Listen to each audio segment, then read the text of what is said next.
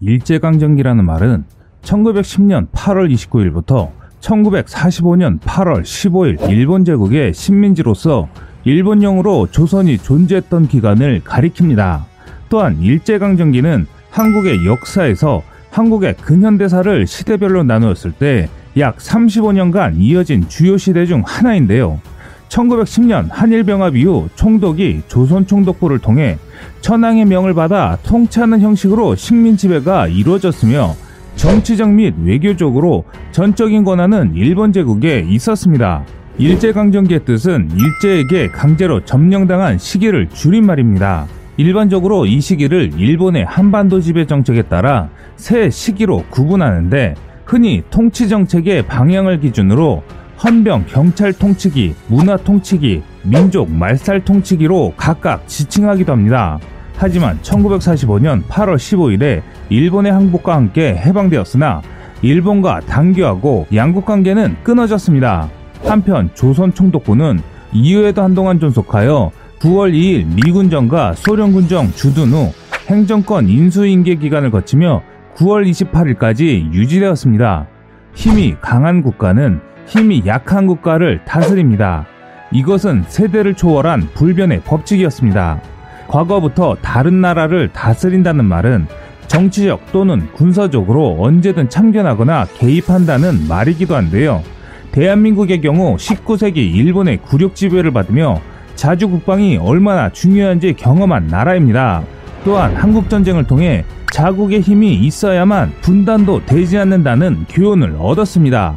그럼 이십일 세기가 된 지금의 대한민국은 세계에서 어떤 위치에 있을까요?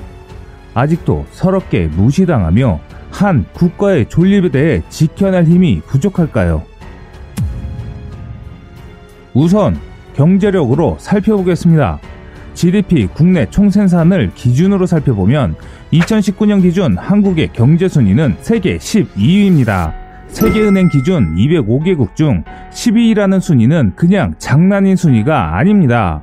우리가 자주 말하는 선진국 대열에 올라섰다는 것을 증명하는 순위입니다. 그리고 이번에는 군사력으로 살펴보겠습니다. 군사력을 객관적으로 평가할 수 있는 것은 군사비를 얼마나 지출하고 있느냐를 놓고 평가될 수 있습니다. 군사비를 많이 지출한다는 것은 그만큼 무기나 군사력이 높다는 것을 반증하는 것이기 때문인데요. 매년 국가별 군사력을 분석평가하는 글로벌 파이어 파워의 분석 결과를 살펴보면 군사정보 수집이 가능한 국가 백삼십칠 개국을 대상으로 평가한 결과 이천십구 년 기준 한국은 세계 칠위라는 순위표를 받았습니다. 이 평가 순위의 근거는 국가별 파워지수를 산출하는데 육해공 각군 장비의 규모, 인구, 가용병력, 예비군, 석유 생산 및 소비량, 구매력 평가 등을 기준으로 산출해 집계합니다. 현재 이천이십 년 진행 중이긴 하지만 작년보다 한 단계 뛰어오른 육위의 자리를 위치하고 있습니다. 그래서 한국의 군사력은 굉장히 높은 편이라는 것은 사실인데요. 현대전에서 개전과 동시에 출정하는 무기체계가 있습니다. 바로 전투기인데요. 전투기는 빠르고 강력한 화력으로 적진에서 가장 먼저 적의 주요 시설 파괴뿐만 아니라 후속으로 들어오는 아군의 진입로를 확보하기 위해 제공권을 먼저 장악하는 무기체계입니다. 그래서 아무리 육군의 화력이 강력하더라도 하늘에서의 제공권 확보가 안되면 무용지물에 가까워지는데요. 오늘은 이렇게 강력한 하늘의 수호자라고 할 수 있는 각 나라의 공군 전투력에 대해 알아보겠습니다.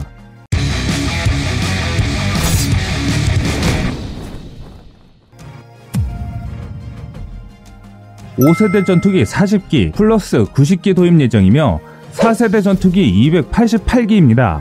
주요 기종으로는 에프 십오 케이, 케이에프 십육, 에프에이 오십인데요. 세계적으로 봐도 상당히 강력한 공중전력을 보유한 공군입니다. 유일한 단점이었던 공중급유기 에이 삼삼공 엠알티티를 도입으로 그전보다는 확실히 강력해졌습니다. 이천십구 년 고고도 무인정찰기인 글로벌 호크 알큐 사 네 대도 도입됐는데요. 또한 주력 기종인 케이에프 십육 백삼십 네 대를 에이사 레이더로 교체하여 사 점 오 세대급 전투기로 개량 중이기 때문에 앞으로 더 강력해질 뿐만 아니라 케이에프 엑스의 도입이 완료되면 공군 전투력으로만 세계 사 위에서 오 위의 위치에 자리 잡을 것으로 예상됩니다. 그래서 세계에서 이례적으로 단기간 공군 전투력이 급상승하는 나라입니다. 하지만 아직은 갈 길이 멀기만 한 것이 사실입니다. 사 점 오 세대 전투기 백사십사 기, 사 세대 전투기 이백이십 기인데요. 주요 기종은 유로파이터 타이푼 트렌치 쓰리 에이, 에프 십오 에스 등이 있습니다. 사우디아라비아는 서아시아에서 터키, 이스라엘, 이란과 함께 강력한 군사력을 보유하고 있으며 오일 달러를 이용하여 미국산과 유럽산의 최신 무기를 지속적으로 구매하는 중입니다. 사실 사우디도 에프 삼십오 전투기를 도입하길 원했지만 잠재적 적성국의 첨단 무기가 넘어가는 것을 원하지 않는 이스라엘의 로비와 여러모로 껄끄러워진 미국과 사우디의 관계로 인해 무산되면서 사 점 오 세대 전투기로 분류되는 에프 십오 에스에이 팔십사 기를 추가로 도입하였습니다.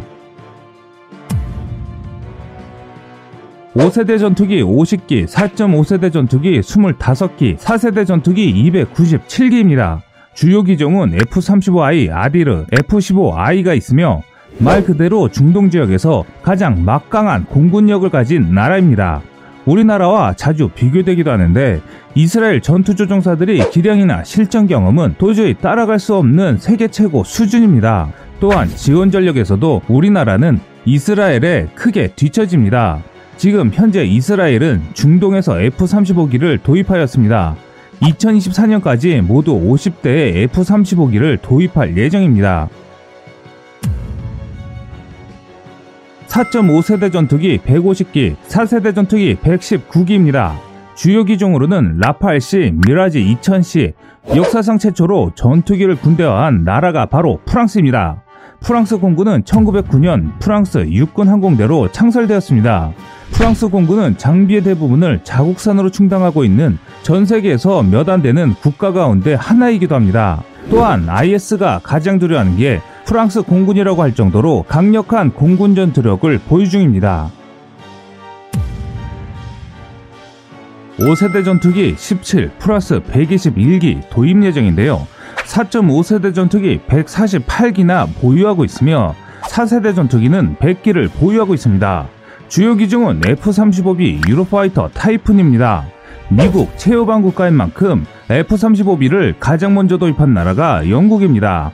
하지만 영국은 이천십 년에 들어서면서 영국 경제가 흔들리자 무서울 정도로 군사력을 감축시키게 되었습니다. 그래서 이천오 년에 도입한 유로파이터 트렌치 일 오십오 대를 업그레이드 할 돈도 유지할 돈도 없어서 전량 중고 매각하기로 하였고 씨 백삼 제이 허큘리스 수송기도 기존 일정보다 빠르게 퇴역시키는 등 엄청나게 감축시키고 있습니다.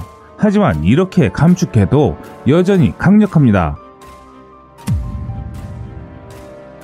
오 세대 전투기 오십 기, 사 점 오 세대 전투기 이백이십 기, 사 세대 전투기 육백이십칠 기로 약간의 뻥스펙이 있긴 하지만 현재 알려진 재원으로는 절대 무시할 수준은 아닙니다. 주요 재원은 수호이 이십칠 에스 케이, 수호이 삼십 엠 케이 케이가 있습니다. 중국은 공군 병력 수도 세계 최대입니다. 아시아에서 가장 거대한 항공전력을 보유하고 있으며 이천십칠 년부터 스텔스 젠 이십이 실전 배치되었습니다. 예상외로 공군 조종사들 숙련도도 높아서 수호이 이십칠, 젠 십 탑승 조종사들의 연간 비행시간은 백팔십 시간 이상입니다. 참고로 미군이 백팔십에서 백구십 시간이며 우리 공군과 일본 자위대는 백오십 시간 정도입니다. 오 세대 전투기 사십이 기 플러스 백오 기 도입 예정이며 사 점 오 세대 전투기 팔십이 기를 보유하고 있으며 사 세대 전투기는 백구십구 기를 보유하고 있습니다. 주요 기종은 에프 삼십오 에이, 에프 십오 제이를 사용하는데요. 항공자위대의 공대함 전력은 미 공군 못지않게 매우 뛰어납니다. 전투기는 중국 공군에 비해서 질적으로 우세하며 조기경보 및 관제 능력도 중국보다 앞서 있습니다. 만일 일본이 장거리 타격 능력마저 강화한다면 항공자위대의 모습은 더욱 위협적으로 바뀌게 됩니다. 앞으로 아시아에서는 한국, 일본, 중국에 필적하는 공군 전력을 가진 나라는 나오지 못할 것입니다. 오 세대 전투기 십일 플러스 천 기 도입 예정입니다. 또 사 점 오 세대 전투기 삼백사십이 기, 사 세대 전투기 오백삼십구 기를 보유하고 있는데요. 주요 기종은 수호이 이십칠 에스, 수호이 오십칠이 대표 기종입니다. 아무리 러시아가 약해졌다고 말하지만 이천 년대 들어 러시아 공군에 다시 신형 장비가 대규모 배치되기 시작했고, 미 공군의 스텔스 전력에 대항하기 위한 카운터 스텔스 능력을 집중적으로 양성하여 현재 수호이 삼십오와 같은 신형 전투기들이 배치되어 있습니다. 러시아의 한 군사 전문가는 러시아 공군이 마음만 먹으면 일본을 이십 분 안에 지구에서 소멸시킬 수도 있다고 말하기도 했습니다. 오 세대 전투기 사백팔십이 플러스 이천삼백사십삼 기 도입 예정이며 사 점 오 세대 전투기 또한 천 기를 보유하고 있는데요. 사 세대 전투기 천팔백육십일 기로 역시 천조국다운 스케일을 자랑하고 있습니다. 주요 기종은 에프 이십이, 에프 삼십오, 에프 에이 십팔, 에프 십오 등 전세계 성능 좋은 전투기는 다 있다고 해도 과언이 아닐 정도입니다. 세계 최대 규모 역사상 최강의 공군 전력을 보유하고 있고, 전세계 모든 군대 중 유일하게 최첨단 미래화가 이루어졌습니다. 또한 역사상 단 한 번도 제공권을 상실해 본 적이 없고, 적기 격추 전쟁 역시 화려할 정도로 실전 경험이 풍부한 군대입니다. 사실상 다른 나라들과 비교를 한다는 자체가 말이 안 됩니다. 당장 미 해군 항공단의 전력은 미 공군을 뺀 나머지 모든 나라들의 공군력을 능가합니다. 한마디로 미 공군이 없어도 미 해군 항공단 전력으로도 압도적인 세계 일 위 전력입니다. 국가마다 정보기관 등에서 자국 및 주변국의 군사력 동향 등을 파악하지만 정확한 순위를 매겨 발표하는 기관은 찾기 어렵습니다. 보통 군사력을 평가하는 기준을 살펴보면 육군은 기갑사단 등 기계화 부대의 규모, 해군은 함정 척수보다는 배수량, 총 톤수, 공군은 사 세대급 전투기 보유대수가 중요한 평가 기준이 됩니다. 우리나라 군사 전문가들은 우리나라 육군 전력이 미국, 러시아, 중국, 인도에 이어 오 위, 해군은 미국, 러시아, 일본, 중국, 영국, 프랑스, 인도, 이탈리아, 스페인에 이어 십 위로 평가하고 있습니다. 물론 육군과 해군도 중요하지만 현대전장에서는 제공권을 장악하는 쪽이 전쟁에서 승리할 확률이 매우 높습니다. 현재 한국의 종합적인 전투력은 높은 편에 속합니다. 하지만 전쟁의 승패를 좌우하는 공군 전투력은 주변국 대비 많이 부족한 것이 사실입니다. 하지만 이제 곧 다가올 케이에프 엑스의 실전 배치가 다가오면 최소한 지금보다는 배 이상 높은 순위로 자리 잡을 것입니다. 그래서 한국의 케이에프 엑스 사업이 한국에게는 전투기 이상의 의미가 되는 것입니다. 예를 들어 아무리 강한 항공모함이 있어도 이지스함처럼 적을 먼저 찾아내는 지원함이 없다면 바다 위에 떠있는 그냥 값비싼 고철배에 불과합니다. 한국은 이런 이지스함을 보유하고 있습니다. 만일 북한과 전쟁이 났을 때 엄청난 힘이 될 수 있습니다. 또한 이와 함께 침투작전에 최적화된 해병대를 운영하며 명실상부한 해상력을 보유하고 있습니다. 천구백오십 년 한국전쟁 당시 삼 일 만에 서울이 함락되고 낙동강에 최후의 방어선을 구축하며 사력을 다해 싸워야 했던 과거가 있습니다. 당시와 현재를 비교한다는 것은 말도 되지 않는 일이겠지만 역사는 항상 되풀이 된다는 말이 있습니다. 이는 언제고 우리가 방심하거나 나약해진다면 역사는 또다시 반복된다는 것입니다. 하지만 이십일 세기의 대한민국은 세계에서도 무시하지 못하는 경제력과 전투력을 보유하고 있는 국가입니다. 예전처럼 호락호락한 국가가 아니란 뜻인데요. 자위권이란 말은 우리가 국가의 힘을 얻어야 보존할 수 있습니다. 그런 힘은 국민들이 자부심과 자신감을 가져야만 지켜낼 수 있는 권리이기도 합니다. 하지만 아직 대한민국은 안 된다는 생각과 많이 부족할 것이라는 의심이 더 큰 것 같습니다. 그럼에도 불구하고 대한민국 국민이라면 한국 방산무기에 대한 응원의 박수를 보내주는 것은 어떨까 생각하는데요. 나라가 있어야 국민이 있습니다. 또 국민이 있어야 나라가 있습니다. 이는 모두 중요한 구성요소라는 것인데요. 우리가 생각하는 대한민국은 상상한 이상으로 강한 국가입니다. 싸워서 지더라도 옛날 대한민국처럼 호구가 되어 쉽게 무너지는 나라가 아니라는 말입니다. 대한민국의 오천만 명 국민들은 지구상에서 가장 축복받고 강인한 국민이라는 사실을 잊지 마시길 바랍니다. 그만큼 한국은 쉬운 상대가 아닙니다. 지금까지 세상의 모든 군사 무기를 얘기하는 꺼리튜브였습니다. 시청해주셔서 감사합니다. 구독과 좋아요를 눌러주시면 영상 제작에 많은 힘이 됩니다.